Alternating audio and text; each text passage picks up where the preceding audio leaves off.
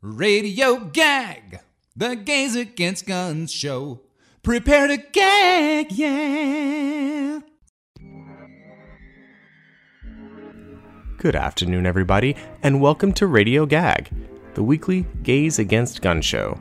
Radio Gag is your weekly update on how to end the horror that is the American gun violence epidemic. I'm your host, Ty Kersley. On today's show, we'll discuss the state of New York. We have a round table of gun violence prevention activists sharing their views on gun violence in our region. The urgency in this discussion is both the rising incidence of gun violence in our state and the pending Supreme Court decision on whether the Second Amendment should restrict the legal process on issuing handgun permits.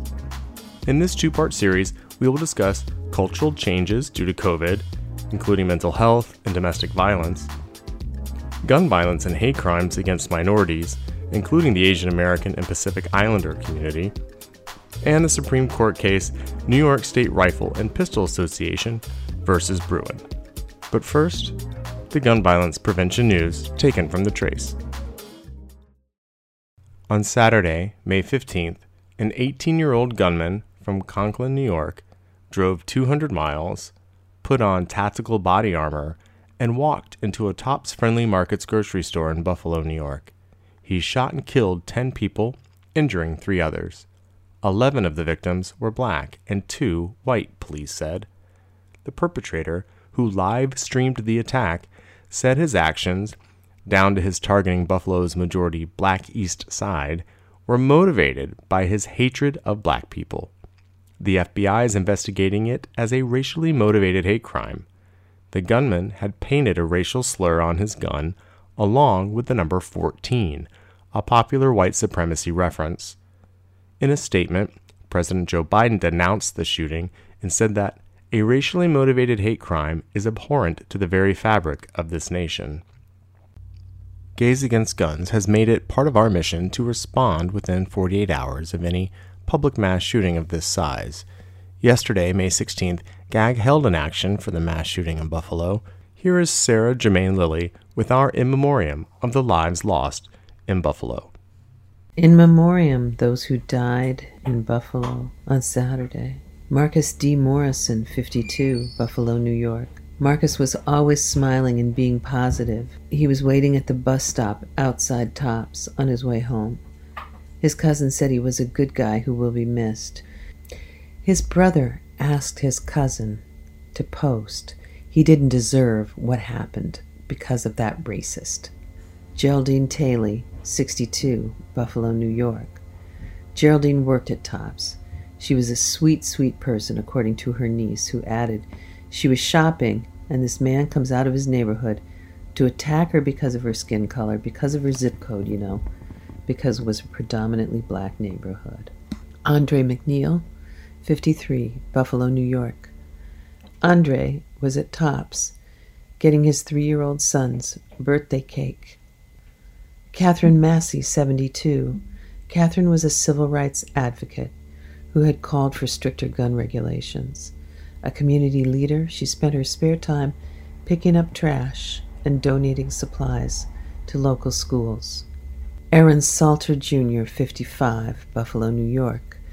Aaron retired as a police officer after 30 years working as a security guard for Tops Friendly Market. He fired multiple shots at the shooter, but they bounced off the gunman's tactical gear. Roberta Drury, 32, Buffalo, New York. Roberta had moved to Buffalo to help her brother recover from a bone marrow transplant. Celestine Chaney, 29, Buffalo, New York. Celestine went to buy strawberries to make a shortcake. She was a single mother and a breast cancer survivor. Haywood Patterson, 67, Buffalo, New York. Deacon Heyward Tenney Patterson would frequently give people rides to and from the Tops supermarket and was helping someone load groceries when he was murdered. Ruth Whitfield, 86, Buffalo, New York. Ruth was the mother of a retired Buffalo fire commissioner. She was the primary caretaker for her husband and was coming home from visiting him in a nursing home when she was killed. Pearl Young, 77, Buffalo, New York. Pearl ran a food pantry in the neighborhood for 25 years, feeding people every Saturday. Her niece said she was an individual that just poured out of herself and out of her substance, you know, to help anybody. She was full of love. We remember you. So, uh, welcome to our roundtable listeners. Uh, we're going to introduce ourselves in a minute, but it's great to be here on a Friday afternoon with so many things shifting around us. Um, you're going to be listening to us uh, in the afternoon too. So we're going to try to make it fresh and relevant for you. And we're I'm Sarah Lilly, uh, one of the hosts of Radio Gag and a high school teacher, among many other hats. And uh, we're going to have Ty and Wendy and Sun and uh, Jay introduce themselves too. Hey, I'm J.W. Walker. I'm one of the founding members of Gays Against Guns. I'm Wendy Jones, a member of Gays Against Guns, uh, a writer, pub, independent publisher, and activist. I'm, I'm Sunny Moon, and I am a volunteer with Gays Against Guns and Moms Demand Action, and a mom and a former physician or I'm I'm always a physician. I'm I'm not practicing medicine. not actively practicing medicine. Well, I'm Ty Kersey. We're going to go through a few topics um, that have come up in meetings and how gun violence has affected uh, New York, but more specifically, the last few years of the increased gun violence um, in the country itself. So, I want to start off with the uprise in gun violence itself. Jay, you were talking about how that just has completely changed in the last couple of years. Hi, yes. Um, it's just it's really striking that we um, what we saw. I guess it really began in the summer of 2020 uh, as people started coming out of quarantine after a, you know after two and a half uh, two and a half months of kind of being on lockdown and especially in a lot of major urban areas. But uh, it has just continued and continued and continued uh, on through you know on for, for the last two years. Um, and uh, what we see in um, among our our policy uh, our policy folks and our politicians uh, in in those cities and and at the national level is this increased reliance on on getting more cops on the street and and and the, the punishment aspect and uh, you know and very little um, about what's actually driving this increase about the extraordinary um, challenges to Americans' mental health and feelings of of security that um, that to my mind seem to be driving us. I am uh, I am glad that lately, over the last course of the last couple of months, we have been hearing a little bit more about how the pandemic, um, you know, is affecting this. But even then, they just sort of do a blanket. Oh, it's it's it's coming from the pandemic, but they don't really delve into um, into the details about the many ways that um, that many different Americans from many different walks of life um, are, are, have been affected by the pandemic and how that may be driving um, driving this this increase in in gun violence. Yeah, this is uh, Wendy Jones and and Jay. I really um, I understand exactly what you're saying, and then they need to have little like little stories. Like, okay, you've got you've got you've got um, Sheila, and she and her spouse together make enough money to live in New York, but now she has to do her work and deal with the kids being home and oversee them, right? So she's getting panicky, you know. And she used to do okay, so she'd have a little glass of you know wine with dinner, not a big deal, and then it became two glasses, and then it became three, um, so she's under stress, but we discuss that, right? We discuss that and try to deal with that. Um, and then there's Charlie, whose whose spouse died, and he couldn't go see her because of COVID. So you know he's ordering in Big Macs, and his kids are worried about him because he's sitting in front of the TV and he's getting more and more obese. He has heart issues, and all right. So we want wanted we can understand him, right? Okay, and then we have Jared, right? Now his grandmother raised him because his his mother died of you know complications from diabetes. His father is incarcerated. His his grandmother's been raising him. Well, his grandmother died in COVID He's 16. Nobody else can connect with him in the family. You know, he's in an area where he thinks he has to have a gun and he's angry and depressed and he gets involved in crime. Oh, lock him up, lock him up. We don't lock these other people up. You know, can, can you have a little compassion? Can you have a little understanding of the different levels of people? And this person is just hanging on by a thread. And, and we're going to throw him into a jail cell? Why? Exactly. And and the fact is that I think a lot of this was predictable. You know, we we, we understand how extraordinary stresses take, take their toll on a person's psyche. And you know, from the beginning, you know, under the the, the former guy's administration, you know, this could have been foreseen. We had, you know, really great, I, I think, great uh, public health experts dealing with the particulars of this particular disease and the pandemic. Um, but where, you know, where was our, our, our outreach to to mental health experts, to social workers, to sociologists to prepare us for the the inevitable eventualities that were going to come out of of all of the stress and strain um, on on our populace. And now, you know, it's it, the cat's already out of the bag. Um, it's it, it's it's too late, and so they haven't done anything regarding prevention, and now it's just all all punishment. Yeah, I gotta say, as a high school teacher, um, it's a mess and parents, families that I talk to, it doesn't matter. I, I haven't talked to a family. I, you know, these things cut across economic status. They cut across neighborhoods and even states. And, you know, there's been horrific, massive increases in gun sales in rural America. And these people are not unaffected by all of the outcomes around gun violence. Uh, you know, uh, despite the fact that they might be they might be economically maybe better off, or they could handle a little bit better than some people being off of work for a couple of months. But yeah, it's hit hard. And the biggest thing to me that I see is with kids who are you know kids are growing and um, they uh, are experiencing things in a, a, new way and the their environment is changing and they're constantly developing but they need all of this experimentation and interaction in order to grow and to learn the kind of things that they they need to do we have a big increase in fights in our school um, big increase in just academic deficits and kids just not um, uh, just not getting the work done that they need to do to graduate. And these are kids who are now going in person, but um, a much higher percentage of students and even attendance hasn't really recovered.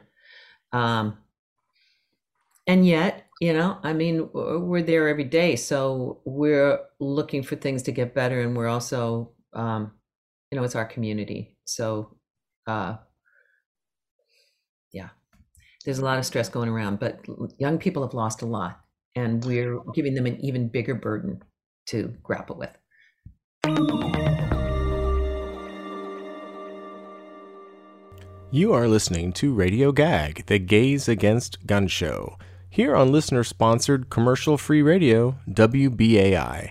We are here every Tuesday at 2:30 bringing you the latest in gun violence prevention movement news. It is a really interesting aspect of the way that our press, and this is kind of writ large, um, deals with with with pending Supreme Court cases. Um, and you know, because the truth is that if this recent leak hadn't occurred, uh, on the um, on the on the the, the case that's gonna most likely going to overturn Roe versus Wade. If that leak hadn't occurred, we would not have had anything in the news about that case until the Supreme Court's decision was released at the end of June, right before everybody like starts going away for vacation and, and everything, and the, and the, you know the story would have you know done that sort of disappearing act possibly. I mean, I think that enough women would have been angry, but but um, to, to to make it last for a little bit longer. But um, you know, and that and and the thing is, with the New York media, particularly. It's like, do these reporters not get that they're the, they're out in the streets of New York City reporting that when we're dealing with people that are, you know, as we've said, are are are extraordinarily stressed and and at at the razor's edge and at the end of their tether, and then suddenly, you know, anybody can go out and buy a gun on the corner. Like if they don't think that's going to affect their lives. You know, the same way that the Supreme Court isn't realizing that you knock down all of New York City's gun laws, you're knocking down all of Washington, D.C.'s gun laws, you know, and that barricade around the Supreme Court that they just erected to protect them from angry, angry uh, uh, pro-choice people is not going to stay up forever, or maybe that's their intention that it'll stay up forever and that will protect them.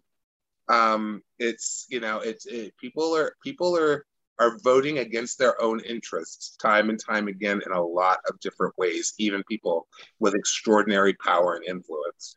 And that's why it is up to the, you know, someone in the media needs to explain the full story every time something like this can affect an entire nation um, over one little thing that these guys didn't get to carry their weapons in, in their cars when they're well, traveling. We, well, we saw that happen in Virginia, right? Because Virginia was lost on one issue critical race theory and the boogeyman of critical race theory. And, you know, the media could have done a better job in explaining why that was a boogeyman issue, but we lost the Virginia the state of Virginia over critical race theory. And that state had been going bluer and bluer for a while. And now they're, they're, you know, all the gun laws that had passed under the previous Democratic governor are being reversed. You know, it's just, it's so sad. But again, this, this, you know, fear and racial animosity was used and weaponized and we saw you know like we just have to get better at combating that like i just i guess it's i guess it's i guess I guess fear and anger is much more of a driver than compassion and empathy. And, and we know that's true because I know that a lot of people were a lot more motivated when Trump was president because they hated him so much. And I know a lot of my friends are saying that they're burnt out, but I think it's I think it's partly it's burnt they're burnt out, but I think it's because when you hate somebody, you're much more likely to act. And so on, on one end, like they have it easier. Like our the other side because they have hatred on their side, um, uh, which which is hard to battle. But that's really, you know, the the gist of what's going on in my mind. Right, Sunny, and it's all internal. These aren't right. outside threats to our country. This is us doing it to ourselves. Um, and it's a catastrophic failure of public responsibility on the part of our government, on the part of our media, you know, and there's always a scapegoat. Let's blame teachers. Let's blame this group, you know. Uh, but it it really is. I mean, if you step back from it, you know, we know about the hypocrisy, but for God's sake, could we have leaders who would be responsible?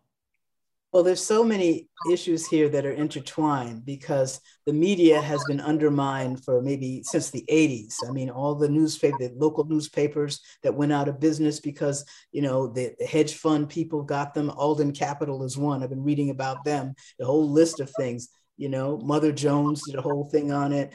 Um, there was something in uh, the Atlantic Monthly uh, last year, I think it was, uh, about Alden Capital. And I know I was in National Writers Union, and those were former journalists who are now freelancers, right? So you've got all these people who used to cover the minutia, which is actually what you know what your everyday life is made up of. These people in the town council and that kind of thing, which may be boring, but it has to do with our everyday life.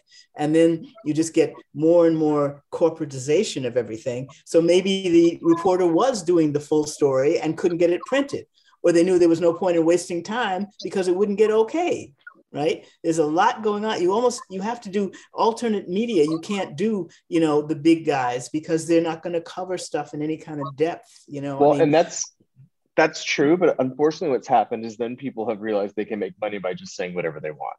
And if i can make you feel better then you're going to listen to me.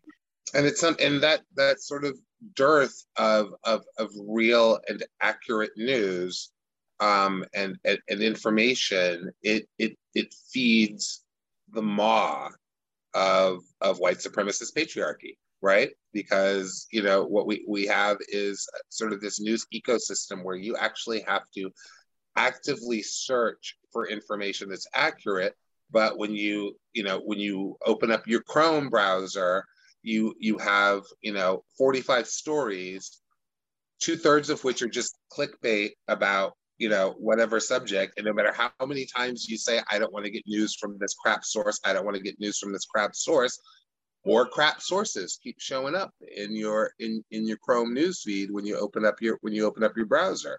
So you know because that that that serves the purpose of keeping um, keeping our population keeping our electorate as ignorant as possible because if if if actual competent well sourced information has to be ferreted out has to be you know has to be searched for in order to get it and what automatically comes up is just nonsense written by people that can't even you know construct a sentence um that's but they have followers. uh, exactly. I'm important now Listen, exactly. i have my own paper. You know, but you know, these Sunny, tabloids what, what you were saying that people had had gotten you know burnt out. And this, these, I mean, they say this every year, but these next two years, they're crucial. I'm reading The Quaking of America, fortunately with help, because um, Res, uh, Resmaa Menakem talks about somatic abolition and that you have to change, you have to deal with your body, what's going on with your body before you can figure out how you're going to do political strategy. He wrote Grandmother's Hands, My Grandmother's Hands, and his next book um, his more recent book is The Quaking of America, which they say is very hard to read, but he gives you exercises to help you because he gives you quote after quote, which you can then look up of, of what the people say who are going to turning this country into a fascist country. And I don't hear enough of it. I understand that people don't want to yell and scream because people think they're crazy, but it is happening. It is happening now. A lot of people are talking about it, but you do not see it with enough emphasis and enough. What can we do? What can we do? Because it's it's coming. It's coming. So we have to we have to work on what to do. We have to work on what to do. It's very scary, but we have to work on what to do. And we will prevail, but it will not be easy so one of the so I just wanted to uh, state a couple of um, facts uh, just because I was reading about it. So the CDC announced uh, recently, and it, it's just making it into the Washington Post today, that 2020 had the highest gun homicide rate in 25 years since 1994. Um, so that was, you know, the height of the crack epidemic. It's they're not saying overall homicide, so but gun homicides was the highest it's been since um, 1994. Uh, and of course, it's not evenly distributed, and we know which groups were impacted the most. It's the usual groups that are always impacted when we're talking about violence. But that's where we're, but that's where we're at in this country right now. To find out more about working with us, please go to gaysagainstguns.net or follow us at Gays Against Guns NY on Facebook and Instagram, or Gag No Guns on Twitter. Come to a meeting. Here in New York, we meet one Thursday a month at 7 p.m. in Manhattan at the LGBT Center on 13th Street. Our next meeting is Thursday, May 26th, where we'll be planning all kinds of great actions and protests for the summer. So please join us. Everybody is welcome at any and all GAG events. And another great way to get involved is by becoming a WBAI buddy. A WBAI buddy is someone who keeps our unique volunteer run radio show going by giving a small donation every month. Just a modest monthly contribution can really help keep us on air here at WBAI to bring you this show every week. Just go to WBAI.org or call 212 209 2950 and become a BAI buddy in the name of Radio Gag. Thank you. Please tune in next week for part two of The State of New York, where we will hear more from our roundtable of gaggers on gun violence prevention. Thanks for listening, and we are back next Tuesday and every Tuesday at 2:30 p.m. And don't forget, you can listen to our previous shows anytime on the WBAI website or on any major podcast platform. And special thanks to our roundtable, Sarah, Sunny, Wendy, and Jay. And thank you, listeners. Have a great and safe day.